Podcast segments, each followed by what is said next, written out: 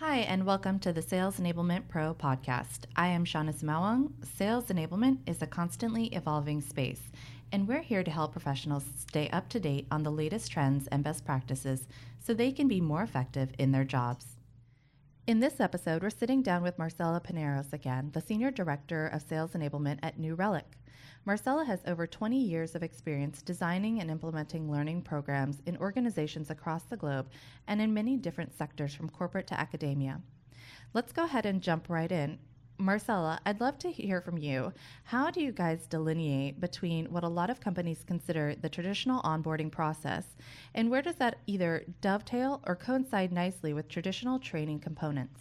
Right. So I, I look at it from the perspective, and I don't know, you're probably familiar with the five moments of need, that framework. No, I'm not. If not, actually. I encourage you to look it up. Okay. So it's um, Con- Conrad Gottfredson, and I want to remember, I want to say it's Bob Mosher, are the ones who created this framework. Okay. And essentially, it's there's five moments of need in any sort of learning journey. The first, one is when you're learning for the first time. So when you are being onboarded, this is your first exposure to something, and the level of information you need, the type of channels that you're going to be most uh, receptive to, are very specific for that process, right? It also varies. Like if you have folks that are from a very prescriptive culture, right? They are accustomed to having very prescriptive direction. This is how you need to do the job, and I'm going to give you these five steps, and I need you to follow these five steps. From a cultural perspective, that's what they're expecting from you. And if you don't give that to them, they're going to be very upset and disappointed. Then you have uh, groups in other regions where they want to have full autonomy to decide what they want to pull and push. So you need to, you know, keep that in mind. But that sort of first time exposure to something is the first moment of need. The other, the next one is when you're wanting to go deeper into something. So you've already been exposed to it. It's like that 201 level mm-hmm. where you're wanting to practice your skills or you're wanting to build your, your knowledge. And that is much more of that sort of crowdsourced, you, you provide that pull content that they can just go in, do a search for, and dig into deeper. But it's up to you to make sure that your catalog covers what those needs are and that that catalog aligns to the strategic priorities of the business, right? So what is it that you're offering them?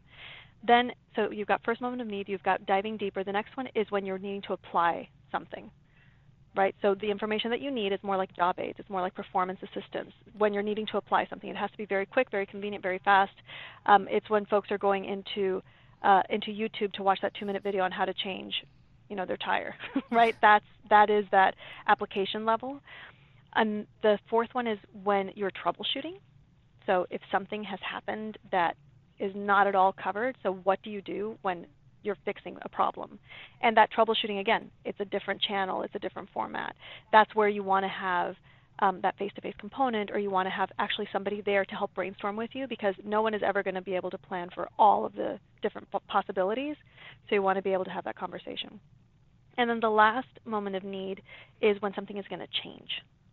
So I think I, I, I remember hearing I want to say it was Bob Mosher, but I remember hearing sort of an explanation of this framework the very first time, and the description was: imagine that you are, you know, driving to work and you always take the exact same route, and then one day, you know, you're taking somebody to work with you, and you absolutely forget to go pick them up because you're just on autopilot yeah. and you're just taking your route home, right? Or like that, when something is going to change, it requires a different level of, of engagement. It requires you know capturing people at just that right moment. So those five moments of need, basically the first one is the only one that really applies to onboarding. Everything else applies to on the job. Everything else is training. Gotcha. Does that make sense? Yep, absolutely. That makes a ton of sense. Um, deviating a little bit away from that question, um, but focusing more on the onboarding component, how do you guys go about measuring the business impact that onboarding is having within New Relic? It's everything. so um, getting into metrics is pretty much it. That's that's my top priority. Um, but to say that it, it's a very hard thing to do and it's a hard nut to crack, it would be an understatement. At the end of the day, we're trying to figure out what are the direct metrics versus the influence metrics that we're going to monitor, right? And in past lives, I've seen many, many, many organizations just focus purely on the direct metrics because that's the only thing they feel they can control in the sales enablement function. So, how many learners attended, how many sellers were certified, like those are the direct metrics that you can get from your LMS, that you can get from you know sign-up sheets, etc.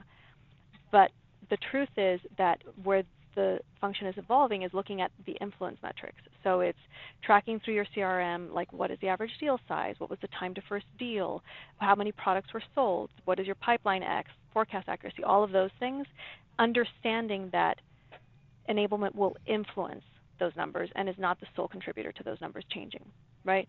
And it's really a catch-22 because in the enablement function, on one side of the house, you feel you're disempowered to really move that metric exclusively. But on the other side of the house, if that metric doesn't move, you're the one to blame. you know? so it's like you're you're kind of caught in the crossfire, which is why direct metrics are good, but you do absolutely have to shift your focus to what are those influence metrics. And you need to identify what are the variables that really matter to the business because there's hundreds of metrics you could look at, hundreds of metrics. Which are the, the most important to start with? And that's where you want to uh, spend your time. Yeah, absolutely, absolutely. Um, I want to go back to something um, that you said around um, frontline managers um, and really mm-hmm. leveraging them as basically a way to make sure that you are able to get um, enablement efforts out there further and faster and mm-hmm. directly in front of reps. Um, what have been some efforts that you have implemented that have been most impactful in enabling your frontline uh, managers? So it's interesting because again, that's a, a program that's being currently being evolved. Mm-hmm. I have somebody on my team that's exclusively focused to that, um, and the reality is that most managers see enablement as one more thing on their to-do list. They don't see it as their job as like that direct piece of what their job is and it was funny because i the other day we were doing an interview of a focus group and one of the managers said something i thought was spot on he said he knows when someone is ready to be a manager because they are more concerned with making other people on their team successful versus making themselves successful. And that sort of coaching and mentorship view is a really good indicator of somebody that's going to be successful. So you have, on, on our end, what we've done is we've got direct coaching. We have um, sort of focusing on what the strategies are to make them more efficient so that they can find time to do some of this mentorship and to do some of this work it's been critical to be very sensitive and very aware of the seasonality of their time. So what weeks are completely off limits? What months are completely off limits? Like what, when are you more more likely to get their attention? We have a monthly sort of webcast, and in that webcast we provide critical call to action for managers.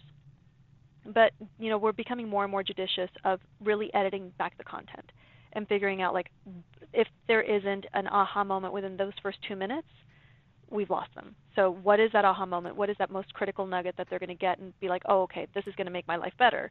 This is going to make my team more effective. This is going to be easier. And also because it's sales, you can never understate uh, comp- competition and like just highlighting this group is doing a great job how are you? Right? Like let yeah. them benchmark themselves against others and there's you know a little bit of, of more of a drive. But i'm seeing for our upcoming uh, sort of the, as the program is continuing to evolve i'm going to I, I expect to see more of a trend towards topics and sessions and modules and titles that are directly aligned to our strategy. So that they see very clearly wow if i miss this then I'm going to miss all of these other things and I'm going to be at a loss for all of these other conversations that are happening that I want to be a part of. Yeah, no, that that's awesome, and it sounds like you guys um, are very selective about how you move into frontline kind of management. I know within a lot of other organizations, it's definitely a challenge because, uh, unfortunately, um, what they what a lot of organizations tend to do is take the the top performing reps and move yep. them into manager roles, even though they're mm-hmm. not necessarily um, the person that is is um, uh, quite yet at that place in, in their career where they're looking um, to to help elevate the rest of their team members. And so um, I've seen I've seen that happen in, in the real world for sure. Mm-hmm. Um, definitely mm-hmm. within organizations I've been at, um, where it's been very difficult for for sales managers to understand how to manage. And so, oh yeah, I, yeah, I've definitely seen the impact of enabling them. Yeah, for sure. I mean, there's the it's a super rep, right? And and but you will it's crazy because you'll even have managers especially it's sales you even have managers that their nature may be to go ahead and coach and build their team and identify like benchmark them against themselves and all that good stuff but when it comes right down to it where are they going to spend most of their time? Odds are they're going to want to spend most of their time on their top performer in their team mm-hmm. and making sure that they are closing those big whale deals and that they're taking it across the line. So, what I'm driving as sort of like a message is enabling the middle. Mm-hmm. Right? Yep. So you've got your top performers, you have the folks that are struggling to make it, either managers are going to be covering all of their energy on the top performers, and typically enablement likes to spend their time on the folks that are struggling to make it. I say focus on the middle. Make the middle top performers, and those the ones that are struggling to make it, they uh, it's harder to get from a one to a ten. so you're going to get more ROI from getting the folks from a six to a ten or a seven to a ten. Yeah, absolutely. And, and actually, I'd love if you could, if you don't mind, even going a click down there, because that's that's also another conversation we've been having around here a lot is focusing on the middle pack and taking the mm-hmm. best practices that the top performers are doing and applying them to that middle pack. What are some of the things that you have done um, to help kind of enable or empower or improve that that kind of middle range rep um, to get them to excel or improve? What are some things that you've done to be successful in so that front? There's a couple of things that come to mind. On one side, it's sharing the best practices, so making sure that that community of practice exists. Uh, we have some really active communities of practice to our Slack channels, and folks can select to join, but they're very dynamic and there's a lot of resources that are regularly shared and a lot of conversations that are happening. What I love about those is that um, it's not driven by what we think is important as sales excellence. is driven by what is actually important in the field. So they will share articles that they've seen and they'll show resources that, that worked for them. They'll post questions and like hit these big obstacles and blockers that then we can look at and be like, oh, product really should need, should take a look at this, right? Yeah. So it's it's a great uh, way to get that conversation and keep the momentum of the conversation going. Another piece is within the Activate program, which is our onboarding program. There is a, we have designed a um, sort of mentorship loop. So, and I don't know if, if, I, if I've explained this in the past, probably, but so basically you've got three tiers. You've got an advisor, you have a you have a buddy, you have an advisor, and you have a mentor. A buddy is somebody that's going to tell you um, how to log into this calendar, the best place to get sushi, like that's your buddy, gotcha. right? Mm-hmm. And we we like to say that here, if you're co-located or in a, you're in a hub, pretty much every single person is a buddy for you, right? The next click up is an advisor, and that is somebody ideally that is still technically ramping, somebody that is in their zero to 12 month period at the company. And their role is going to be think of them as like an academic tutor, so their job is to make sure that you know what you need to know about the product and about process. That's it. Right? They're not the ones that are going to be taking you to lunch. That like their job is just to like review your assignments, make sure that you're ready for your scorecard assessments. Like that's their job. And we limit that to 3 hours a week. So it's a very focused like this is how much time you have. You got to do your best. And at the end of every week during the Activate program, managers should be doing assessments and sort of like role play assessments with their new hires. Um, or just having them on cold calls and assessing how they're doing on those cold calls. The advisors are encouraged to attend those assessments because then if you have a new hire that's floundering, managers kind of it drives accountability. Managers look back to the advisor like what's what's going on, right? But the cool thing there is that if new hires ask an advisor something that the advisor does not know, the advisor ends up going out to try to find that answer so it keeps maintains a very up-leveled group. Mm-hmm. Like there's constantly gaps that are being filled. And then the last tier up as a mentor, and these are the top performers. Where typically in an organization, you'll have the top performer be tapped to onboard new hires. Like, oh, you're the best person here, Shawnna. I want you to go ahead and you know spend all of your time with this new hire it's actually it's in sales specifically. In some other you know industries, not so much, but in sales specifically, that is a recipe for disaster unless you happen to have a top performer that loves to train. Oh. yes. right? It's a recipe for disaster because it's going to impact the produ- productivity of your top performer. They're really not going to want to be spending their time with a new hire. The new hire will understand this and perceive it, and so they're not they're going to hold back on their questions because they know that they're quote unquote being a nuisance, and it, the entire dynamic is broken. So what we recommend instead is we have mentors, we have people schedule fireside chats with the mentors. They can shadow the mentors. They can listen to as many calls with the mentors as they want in absolute silence. but they can observe, they can collect their questions, and then once a month they sync up with the mentors, and the mentors can answer everybody's questions in a one-hour block. Oh wow, I like right? that. Yeah. So it's a it's a very structured model that kind of divides and conquers what a new hire is going to need. So they're going to need to know how to handle Okta. They're also going to need to know how this product is different from that one and how this customer and who the buyer personas are.